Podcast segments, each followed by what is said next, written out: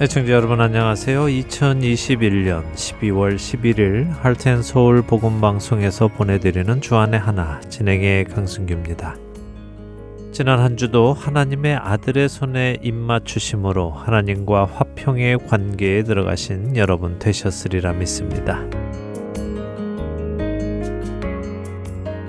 안내 말씀 하나 드리고 오늘 방송 시작하겠습니다. 지난해인 2020년 3월 중순에 코로나 바이러스의 확산으로 인해 미국 내에 셧다운이 시작되어서 대면 예배가 중단되었었죠. 대면 예배가 중단되자 많은 교회에서 온라인 예배를 시작했습니다. 예배를 멈추지 않고 드리려는 귀한 시도였습니다. 그러나 온라인 예배는 대도시 교회들을 중심으로 가능했고요. 중소도시 한인분들이 속한 교회에서는 잘 이루어지지 않았었죠. 그래서 저희 할텐 서울 복음 방송은 급히 인터넷 예배를 따로 제작하여 온라인 예배 혜택을 받지 못하시는 청취자 여러분들께서 예배를 멈추지 않고 댁에서 예배를 드리실 수 있도록 보내드리기 시작했습니다. 감사하게도 많은 분들이 인터넷 예배 방송을 통하여 팬데믹 기간 중에도 집에서 예배를 드리실 수 있었다고 말씀해 주셨습니다. 이렇게 인터넷 예배를 제작하여 여러분들에게 보내드린 지가 벌써 1년하고 9개월이 되었습니다. 코로나는 여전히 우리 곁에 있지만 이제는 코로나와 함께 사는 훈련들을 시작하였고 대면 예배도 다시 활성화되었기에 더 이상 인터넷 예배를 제작할 이유가 없다고 판단이 됩니다. 온라인 예배나 인터넷 예배는 대면 예배를 드릴 수 없는 피치 못할 사정이 있을 때에 예배를 드리는 한 방법이 될 수는 있지만 결코 대면 예배를 대체해서는 안 될 것입니다. 그래서 인터넷 예배는 올 12월 26일 예배를 마지막으로 끝을 맺을 것을 여러분들에게 알려드립니다. 이제는 가까운 건강한 교회에 나가셔서 그리스도의 몸된 성도들과 함께 하나님께 예배 드리시기를 권해 드립니다. 그럴 일이 없으면 좋겠지만 또다시 인터넷 예배가 필요하게 되면 그때 다시 제작하여 여러분들에게 보내드리도록 하겠습니다. 인터넷이든 대면 예배든 삶 속에서 멈추지 않고 예배 드리시는 여러분 되시기를 기도 드립니다. 첫 찬양 들으신 후에 말씀 나누겠습니다.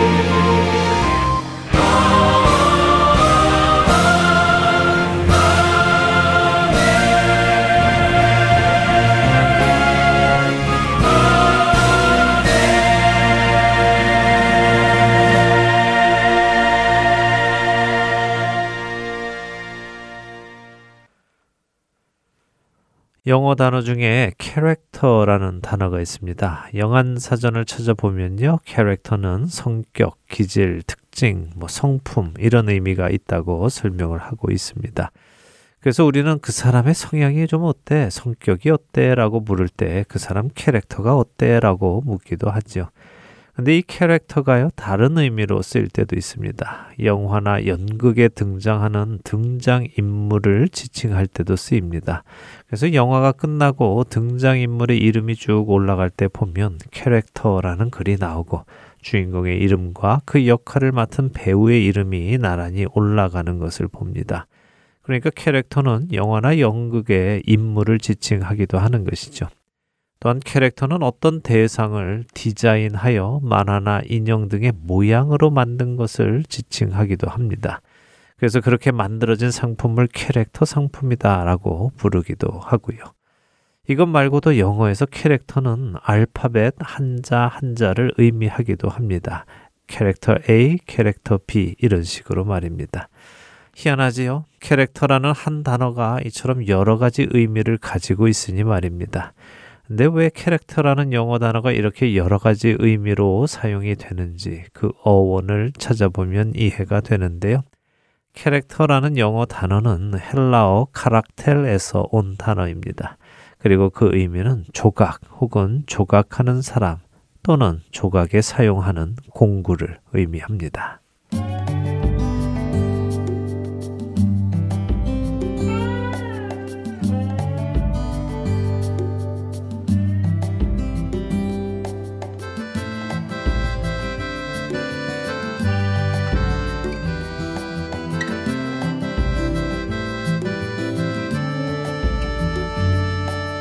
반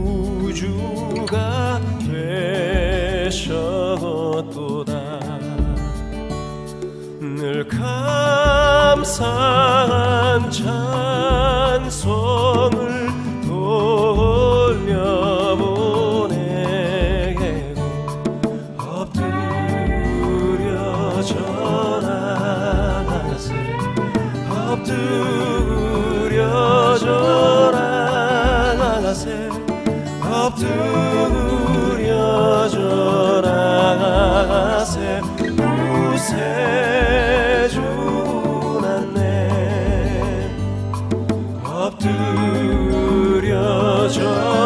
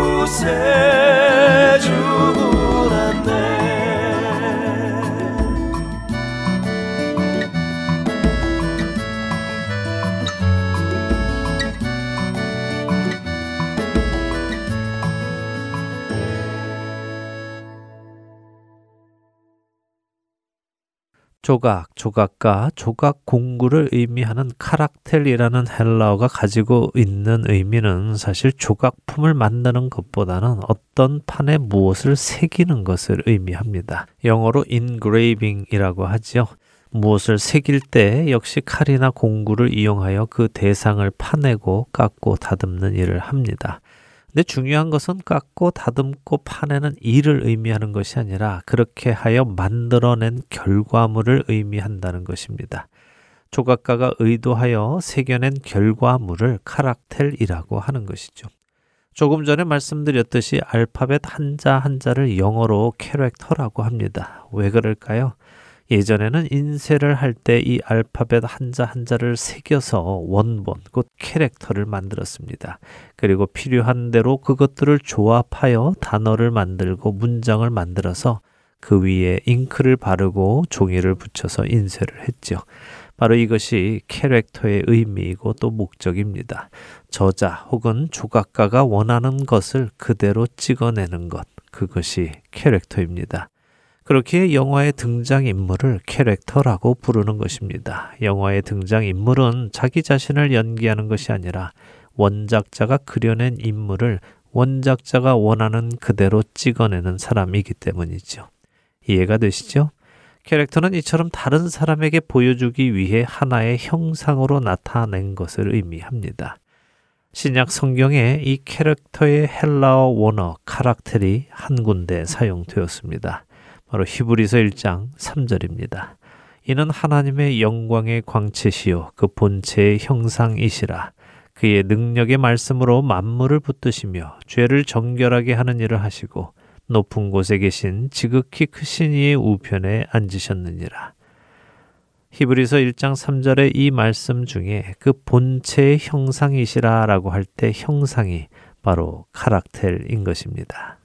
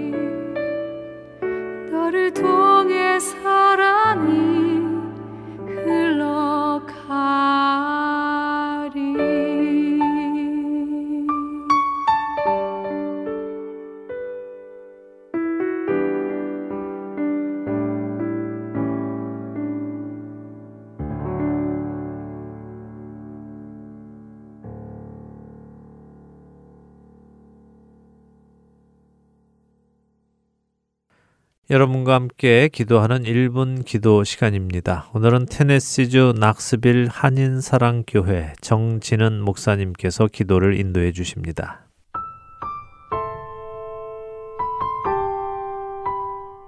하트앤소울 복음방송 1분 기도 시간입니다. 저는 낙스빌 한인사랑교회를 섬기는 정진은 목사입니다. 오늘은 알라스카에서 선교하시는 송문규 선교사님을 위한 기도 제목을 함께 나눌까 합니다. 송문규 선교사님께서는 알라스카 앵크리지에서 노숙자들을 위한 선교 사역을 하고 계신 분이십니다. 알래스카는 미국의 여러 정책으로 인해 많은 원주민 분들께서 노숙자로 지내고 계십니다. 특별히 추운 겨울철이 되면 선교사님과 그분들이 더 많이 생각이 납니다.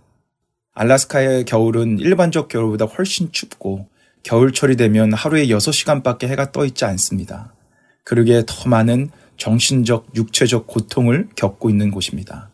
선교사님의 귀한 사역을 통해서 예수님의 빛과 사랑을 그 춥고 어두운 지역에 흘려보내 정신적, 육체적 고통 속에서 자유케 되고 회복해 되는 역사가 넘칠 수 있도록 다 함께 기도해 드리겠습니다.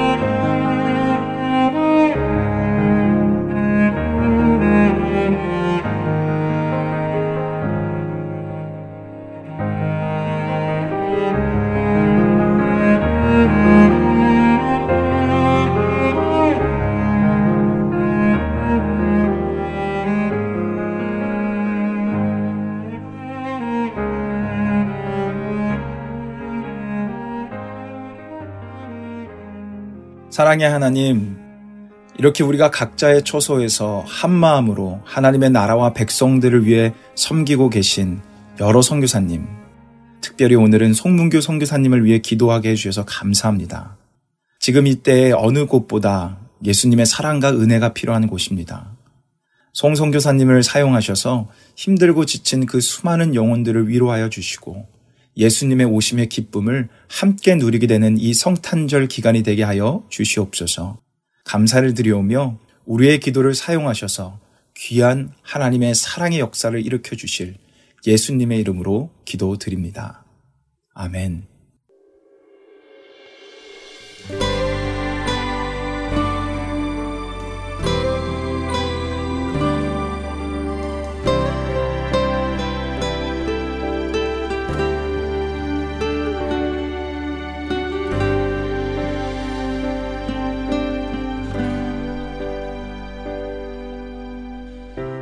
세상 가장 아름다운 순종의 눈물. 온 세상 다시 빛나게 한 생명의 눈물. 그가 이 땅에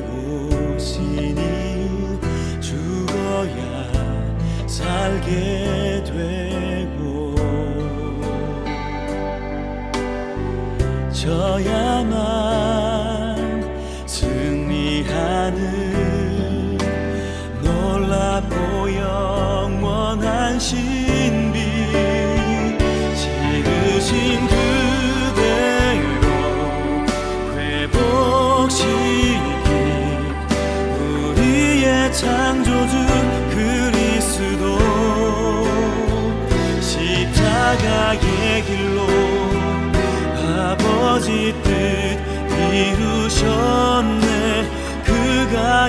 이땅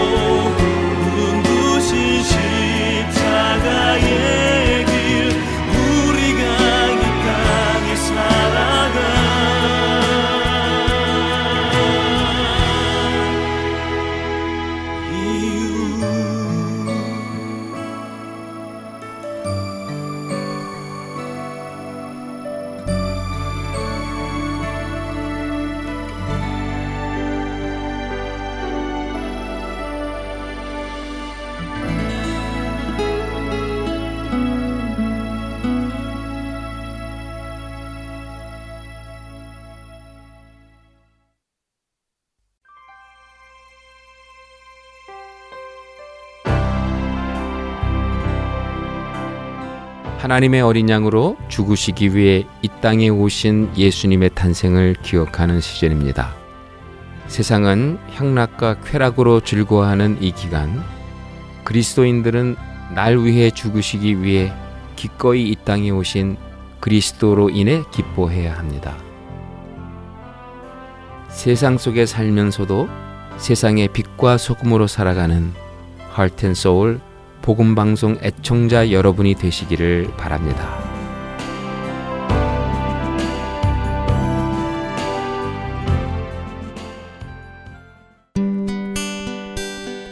기쁜 소식 사랑으로 땅 끝까지 전하는 아랜소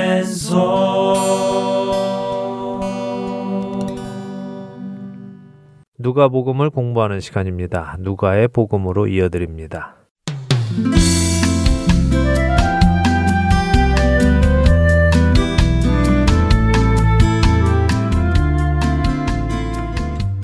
애청자 여러분 안녕하세요. 누가의 복음 진행의 함유진입니다. 네, 여러분 안녕하세요. 강승규입니다. 오병이어의 기적을 베푸시며 예수님께서 사도들을 훈련시키셨습니다. 네.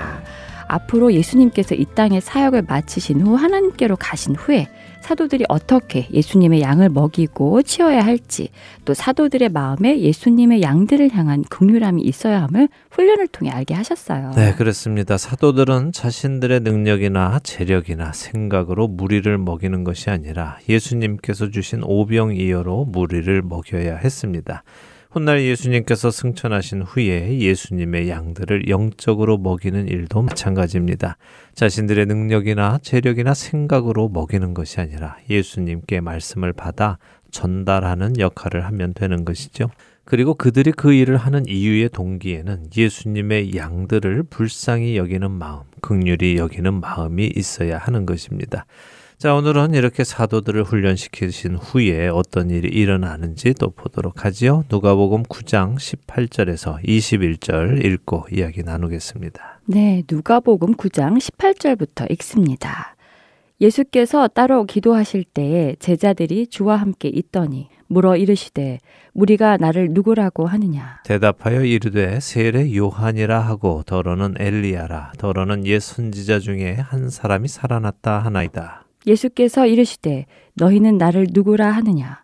베드로가 대답하여 이르되 하나님의 그리스도시니이다 하니. 경고하사 이 말을 아무에게도 이르지 말라 명하시고 아주 유명한 구절이죠. 네, 베드로가 예수님을 그리스도로 인정하는 장면이네요. 네. 그런데 여기 누가복음은 제가 알고 있는 고백과는 조금 차이가 있어요. 예, 어떤 차이가 있죠? 제가 기억하기로는 주는 그리스도시요 살아계신 하나님의 아들이시니이다. 이렇게 고백한 것으로 기억하는데요. 네, 마태복음의 기록이죠. 그렇습니다. 마태복음은 베드로가 예수님을 그리스도시요 살아계신 하나님의 아들이십니다라고 고백하지요. 네. 또 마가복음은 주는 그리스도 신이다라고 기록하고 있습니다.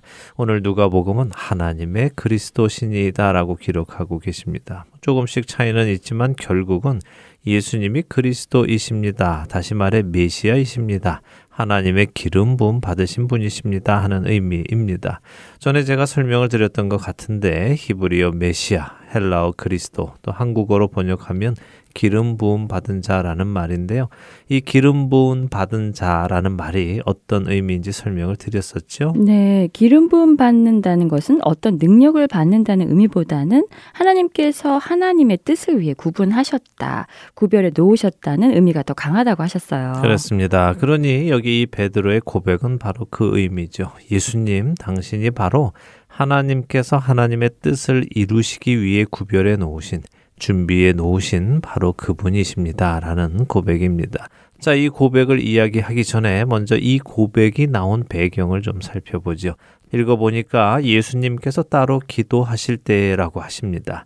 누가복음에서 누가가 예수님께서 기도하실 때를 기록한 것이 몇 번 되는데요. 한번 찾아볼까요? 먼저는 누가복음 3장 21절 읽어주세요. 누가복음 3장 21절입니다. 백성이 다 세례를 받을세 예수도 세례를 받으시고 기도하실 때 하늘이 열리며 네.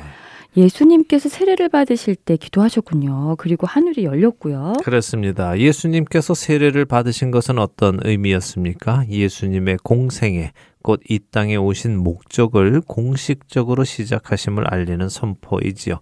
아주 중요한 시점입니다. 자, 다음은 누가복음 6장 12절 읽어주세요. 누가복음 6장 12절입니다. 이때에 예수께서 기도하시러 산으로 가사 밤이 새도록 하나님께 기도하시고 네. 아, 예수님께서 제자들 중 열두 사도를 택하시기 전날 밤의 이야기군요. 네, 맞습니다. 예수님께서 앞으로 교회를 이끌어 나갈 열두 사도를 택하시기 위해 밤새 기도하셨습니다. 그리고 오늘 여기 누가복음 9장 18절에 예수님께서 기도하셨습니다. 무언가 중요한 일이 또 시작될 것을 암시해 주고 계시죠. 네. 이것은 무엇이겠습니까? 여기 누가복음에는 기록되어 있지 않지만 마태복음 16장에는 어떤 기록이 있습니까? 베드로의 바로 이 고백 위에 예수님께서 예수님의 교회, 곧 멸망할 세상에서 부름받아 나오는 무리들의 모임을 세우겠다고 하시죠. 교회의 탄생을 미리 말씀해 주시는 것이군요. 그렇죠. 또 살펴볼 것이 있습니다. 누가는 지금 이 고백이 일어나는 장소가 어디인지 기록하지 않았습니다만 마태복음에 의하면 우리는 이 고백의 장소가 어딘지 알 수 있습니다. 마태복음 16장 13절 읽어주세요. 네, 마태복음 16장 13절입니다. 예수께서 빌립보 가이사랴 지방에 이르러 제자들에게 물어 이르시되 사람들이 인자를 누구라 하느냐. 네. 아, 이 장소가 빌립보 가이사랴 지방이라고 하시네요. 네.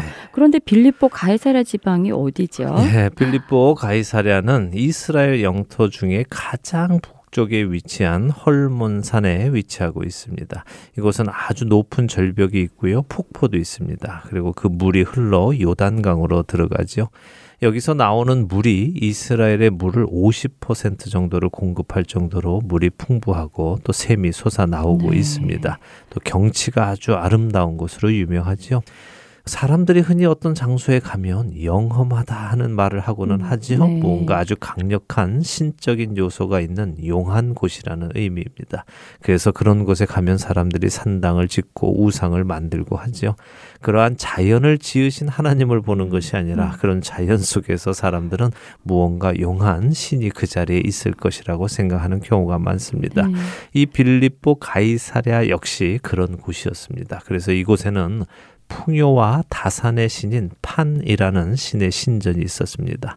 판신 혹시 보신 적 있으십니까? 글쎄요, 판이라는 신이 있나 보네요. 예, 우리는 판신 이름은 잘 모르지만요. 음, 네. 이 판신이 다루던 악기는 잘 압니다. 판신이 악기도 다루었나요? 네, 혹시 펜플룻 들어보셨습니까? 펜플루셔, 네, 잘 알죠. 관을 통해 나오는 소리가 아름답잖아요. 어, 근데 그 펜플룻이 이 판 신이 쓰던 악기란 말인가요? 네, 물론 그런 신이 정말 있었던 것은 아니겠지요. 신화가 그렇게 만들어낸 것이니까요. 이 판신은 하반신은 염소처럼 생겼고요. 상반신은 사람처럼 생겼습니다. 머리에는 염소 같은 뿔이 있죠. 바로 우리가 자주 생각할 수 있는 사탄의 모습, 마귀의 모습과 많이 흡사합니다. 네. 바로 이 판신의 신전이 이곳 빌립보 가이사랴에 있었습니다. 뿐만 아니라 제우스 신전도 있었고요. 네메시스 여신의 신전도 있었고 옥타비아누스 황제의 신전도 있었습니다. 와, 완전 신전 동네네요. 뭐 우리로 치면 식당들이 모여 있는 먹자 골목처럼 네. 신전들이 모여 있는 신전 골목 같은 곳입니다. 그만큼 사람들은 이곳에 무언가 영적인 것이 있다고 생각을 했고 이곳에 여러 가지 신전을 세워 신을 섬긴 것이죠. 우상 숭배의 본거지라고 할 수 있습니다. 이 신전들은 하얀 대리석으로 입구를 만들고요. 높고 넓은 절벽에 굴을 파서 신전을 또 만들었습니다. 그 규모가 엄청 크고 웅장했습니다. 음, 네. 그래서 예수님 당시 이 빌립보 가이사랴는 이스라엘 근방에서는 가장 화려하고 부유하고 호화롭고 거대한 도시였죠. 바로 이런 장소에서 예수님께서 물으시는 것입니다. 무리가 나를 누구라 하느냐? 사람들이 나를 누구 라 생각하느냐? 물으시는 것이죠. 그러자 사도들이 뭐라고 대답합니까? 세례 요한이라고 하는 사람도 있고 엘리야라 하는 사람도 있고 옛 선지자 중에 한 사람이 살아났다고도 한다고 대답하네요. 네, 지난번 사도들이 전도 여행을 다녀온 후에 사람들 사이에 난 소문 그대로지요. 네. 헤롯은 예수님을 두고 자신이 죽인 세례 요한이 살아났다고 믿었고 어떤 사람들은 엘리야 또 어떤 사람들은 옛 선지자 중에 한 사람이 다시 살아났다고 했는데 여기서도 같은 대 답이 나옵니다. 예수님께서 사람들이 예수님을 무엇라 부르는지 모르셔서 물으신 것은 아니겠죠? 그렇겠죠. 네, 그러면 왜 물어보셨을까요? 사람들이 예수님을 어떻게 부르던 어떻게 생각하던 그것이 중요한 것이 아니라 나의 제자들인 너희들이 나를 누구로 생각하는지가 더 중요하다는 것을 보여주시기 위함이 아닐까요? 네, 맞습니다. 바로 그거죠. 그래서 물으십니다. 너희는 나를 누구라 하느냐 하고 말입니다. 그리고 바로 그 질문에 베드로는 하나님의 그리스도이시니이다. 곧 하나님께 서 이스라엘을 구원하시기 위해 준비하신 바로 그분이십니다라고 답을 하는 것입니다. 이렇게 우상이 즐비한 가운데서 화려하고 부유하고 호화롭고 거대한 도시 한 가운데서 예수님께서는 베드로의 고백 위에 교회를 지으실 것을 선포하시는 것이죠. 예수님의 이 질문은 오늘을 사는 우리에게도 동일하게 주어지는 질문입니다. 세상은 예수님을 성인 군자 중에 하나, 사랑을 전하고 간 유대인 선지자, 심지어 어떤 사람들은 지어낸 허구의 인물이다라고 생각하는 사람들까지 있지요. 네. 그런 사람들 사이에서 예수님은 우리에게 물으십니다. 너는 나를 누구라고 하느냐? 여러분의 대답은 무엇입니까? 주님은 우리를 구원하기 위해 하나님께 보냄 받으신 구원자이십니다. 주님은 하나님의 아들로서 곧 하나님이십니다라고 답할 수 있어야 합니다. 네. 온갖 호화롭고 사치스럽고 부유하고 거대한 이 세상 가운데서도 우리는 주님을 선택하며 주님만이 나의 구세주이시며 나의 생명이 되심을 고백할 수 있어야 하는 것입니다. 그렇게 고백하는 우리가 되어야만 우리가 구원받은 성도인 것입니다. 자, 이렇게 베드로가 고백을 하자 예수님은 이 사실을 아직 다른 이들에게는 말하지 말라고 명하십니다. 네, 왜 비밀로 하라고 하셨을까요?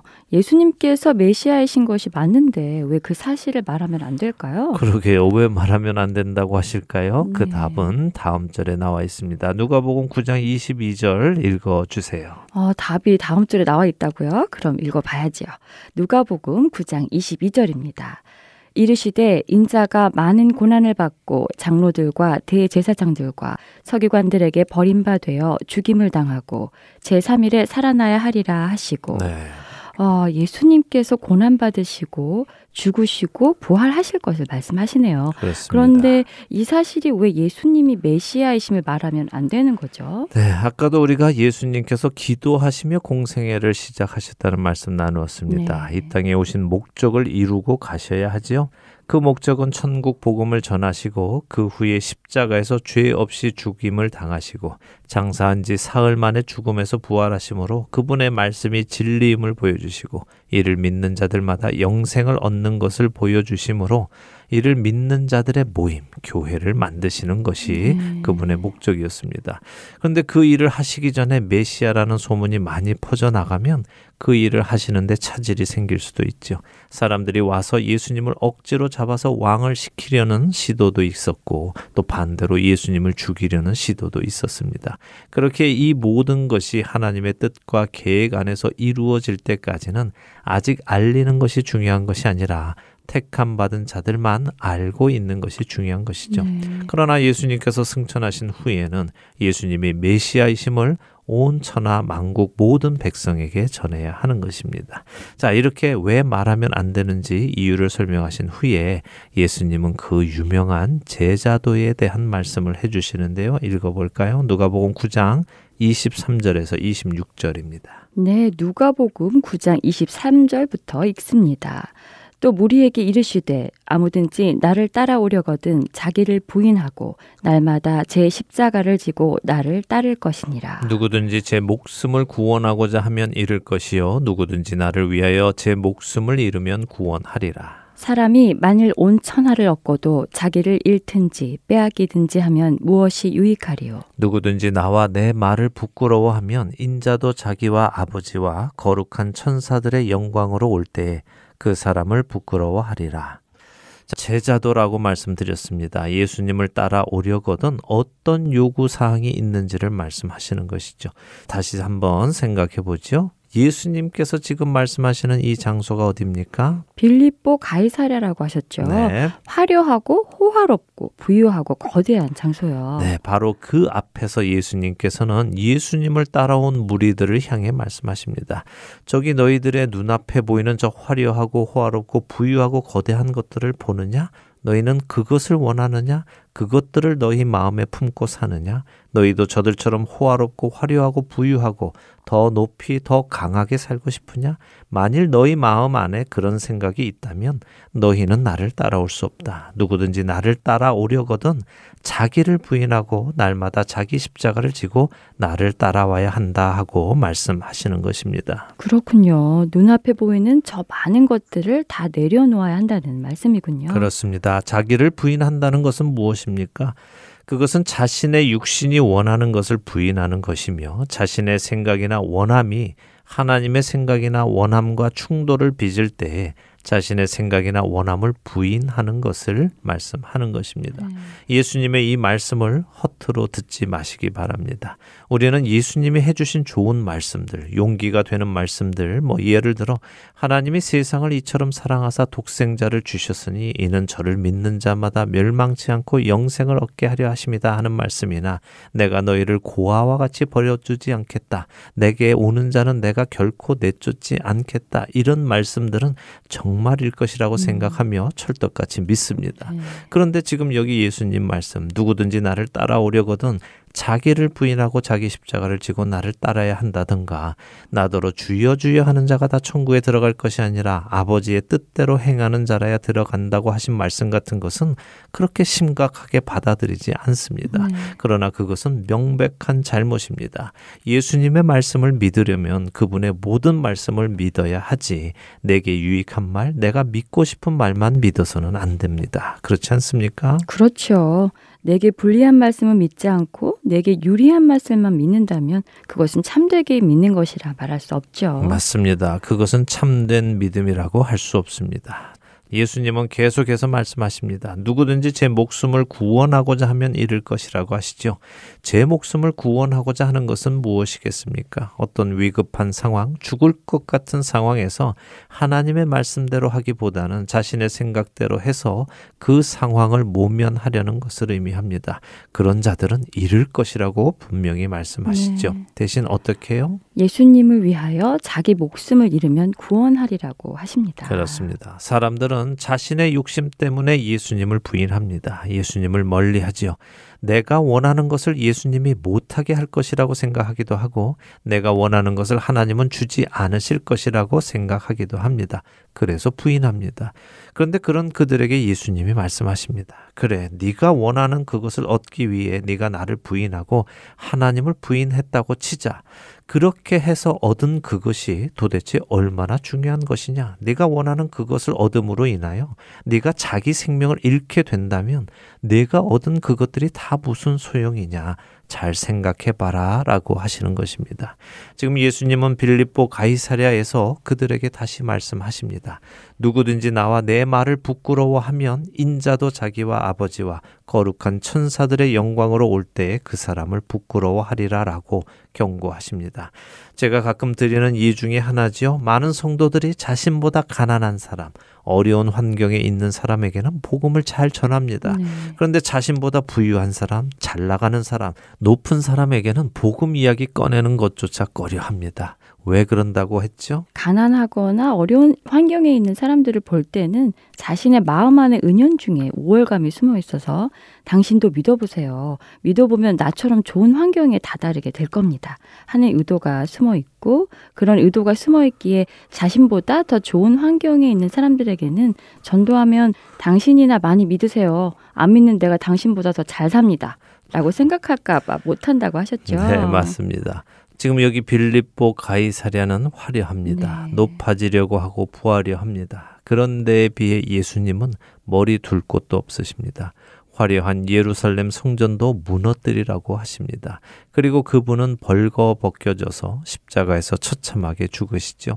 그렇기에 예수님의 복음에 대한 확신이 없는 사람이라면 예수님의 이런 모습을 부끄러워할 수 있습니다. 바로 그런 그들에게 말씀하시는 것입니다. 너희가 눈에 보이는 그것으로 인해 나를 부끄러워한다면 나 역시 너희를 부끄러워할 것이다 라고요. 사실 우리 시대 교회에는 이런 모습이 없지 않습니다. 저는 교회가 자꾸 세상을 흉내 내려 하는 것을 보면 참 이해가 안 됩니다. 교회가 믿지 않는 사람들을 향해 우리 교회에도 그런 거 있어요 하면서 세상의 문화를 본딴 행사들, 음악들, 꽁투나 장기 자랑들을 하는 것을 보면 네. 참 마음이 아픕니다. 예수님께서 생명을 주심으로 탄생시키신 교회는 세상에서 부름받아 나온 무리입니다. 네. 세상과 같지 않은 사람들의 무리죠. 그렇다면 우리는 세상과 다른 것이 너무 당연한 것입니다. 아니, 오히려 세상과 같으면 안 되는 것이죠. 그런데 세상과 다르고 세상에 못 미치는 것 같아서 그것들을 부끄러워하고 그래서 우리 나름대로 세상의 것들과 비길 만한 무엇을 만들어 그들에게 보여주는 것은 내 자신이 누구인지 이해하고 있지 못하기 때문에 하는 것입니다. 이 점을 부디 꼭 기억하시기 바랍니다. 네, 교회가 세상과 같아서는 안 된다는 사실을 다시 한번 생각하게 되네요. 예수님의 이 말씀, 제자가 되는 조건, 한 주간 묵상하며 우리 각자가 예수님을 따르는 사람인지 점검해 보면 좋겠습니다. 네, 그런 은혜가 있기를 바랍니다. 네. 누가의 복음 오늘은 여기서 마치고요. 다음 주에 다시 찾아뵙겠습니다. 한 주간도 주님을 부끄러워하지 않고 살아가는 우리가 되기를 바랍니다. 안녕히 계세요. 안녕히 계십시오.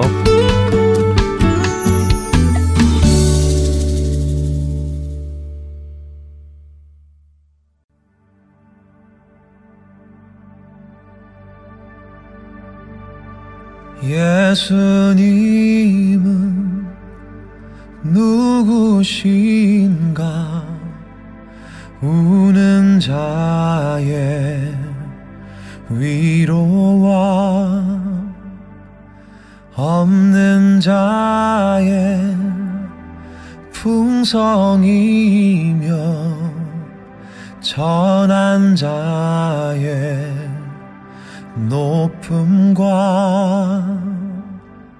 잡힌 자의 노임 되고 우리 기쁨 대신에 죽은 자의 부활되고 우리 생명 대신에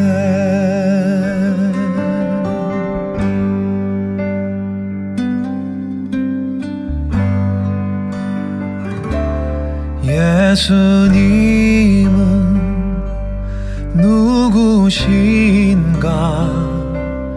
약한 자의 강함과 눈먼 자 의 빛이시며 병든 자의 고침과 만국인의 구주시며 모든 왕의 왕이요. 심판하신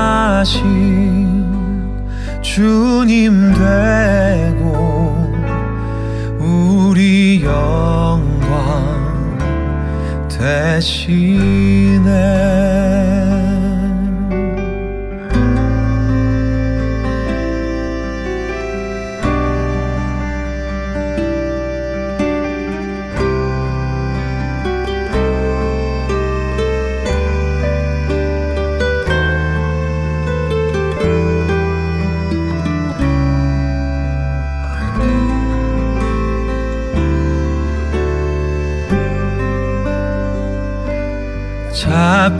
자의 노임 되고 우리 기쁨 대신에 죽은 자의 부활되고 우리 생명 대신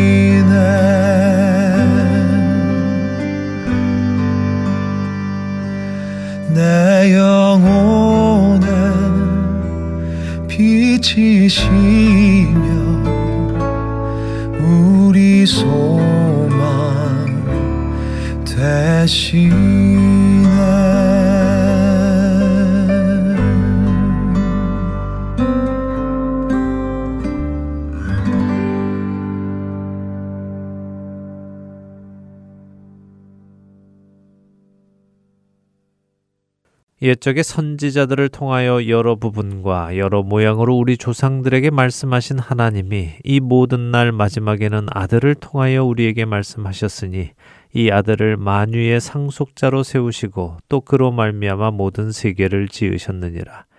이는 하나님의 영광의 광채시요 그 본체의 형상이시라. 그의 능력의 말씀으로 만물을 붙드시며 죄를 정결하게 하는 일을 하시고 높은 곳에 계신 지극히 크신 이의 우편에 앉으셨느니라. 히브리서 1장 1절에서 3절의 말씀입니다. 선지자들을 통해 말씀해 오시던 하나님께서 모든 날 마지막에는 아들을 통하여 우리에게 말씀하셨다고 기록했습니다. 구약 시대의 선지자들을 통해 하나님의 원대한 구원의 사역을 말씀하셨던 하나님께서 모든 날 마지막 곧 말세를 시작하며 하나님의 아들을 통하여 직접 우리에게 말씀을 하신 것입니다. 예수님께서 이 땅에 오셨다는 그 사실은 세상의 마지막이 시작되었다는 말씀입니다. 하나님께서는 그 아들 예수 그리스도를 만유의 상속자로 세우셨고 그로 말미암아 모든 세계도 지으셨다고 하십니다. 그리고 이어지는 3절에 예수님에 대한 설명이 기록이 되어 있는데요. 예수님은 하나님의 영광의 광채시며 그 본체의 형상이라고 말입니다. 다시 말해 예수님은 보이지 않는 영광의 하나님을 보이는 존재로 나타난 하나님의 카락텔, 캐릭터라는 말씀입니다. 사실 하나님을 본 사람은 없습니다. 요한복음 1장 18절에 본래 하나님을 본 사람이 없으되 아버지 품속에 있는 독생하신 하나님이 나타내셨느니라 라고 말씀하시죠. 모세도 하나님을 보고 싶었지만 보지 못했습니다. 하나님께서는 모세에게 하나님의 등만 보여주시겠다고 하셨습니다. 왜냐하면 출애굽기 33장 20절에 의하면 하나님의 얼굴을 보고 살아남을 자가 없기 때문입니다. 그런데 모세도 볼 수 없었던 그 하나님, 그 하나님이 볼 수 있는 형상으로 나타나셨습니다. 바로 예수님이신 것입니다. 볼 수 없는 하나님이 볼 수 있는 하나님으로 나타나신 것이죠. 그렇게 예수님을 본 자는 곧 하나님을 본 것입니다. 예수님께서는 하나님 아버지를 보여달라고 하는 제자 빌립의 간구에 요한복음 14장 9절에 이렇게 대답하십니다. 예수께서 이르시되 빌립아 내가 이렇게 오래 너희와 함께 있으되 네가 나를 알지 못하느냐 나를 본 자는 아버지를 보았거늘 어찌하여 아버지를 보이라 하느냐. 하나님을 직접 뵈고 살아남을 자가 없었습니다. 그러나 이제는 하나님을 직접 뵈고도 살아남을 수 있게 된 것입니다. 아니, 오히려 이제는 이 하나님을 직접 뵈어야만 살 수 있습니다. 생명을 얻을 수 있게 되었습니다. 왜냐하면 이 하나님이신 예수 그리스도께서 바로 길이고 진리고 생명이시기 때문입니다. 사랑하는 할텐 서울 복음 방송 애청자 여러분. 여러분은 하나님의 본체의 형상으로 이 땅에 오신 예수님을 만나셨습니까? 우리에게 생명 주시기 위해 이 땅에 오신 그분의 얼굴을 배웠습니까? 부디 그분의 얼굴을 배웠고 그분 안에서 생명을 얻으시는 우리 모두가 되기를 이 크리스마스 시즌을 맞아 간절히 소망해 봅니다. 형상이라고 번역된 이 카락텔, 그것은 저자의 의도를 분명하게 전달하기 위해 만들어진 폼을 말합니다. 놀라운 것은 하나님께서는 우리로 그분의 형상을 따라 지으셨다는 것입니다. 이 말씀은 우리 역시 우리의 삶을 통하여 우리 안에 새겨진 그분의 이야기들을 통하여 세상에 하나님을 보여줄 수 있어야 한다는 말씀이기도 합니다. 하나님의 본체의 형상이신 예수님을 만나 새 생명을 얻고 하나님의 형상을 따라 지음받은 우리의 삶을 통하여 예수 그리스도의 생명을 전하는 저와 애청자 여러분이 되시기를 간절히 소망하며 오늘 주안의 하나 여기에서 마치도록 하겠습니다. 함께 해주신 여러분들께 감사드리고요. 저는 다음 주 이 시간 다시 찾아뵙겠습니다. 지금까지 구성과 진행의 강순기였습니다. 애청자 여러분 안녕히 계십시오. 주님께 찬양 드리며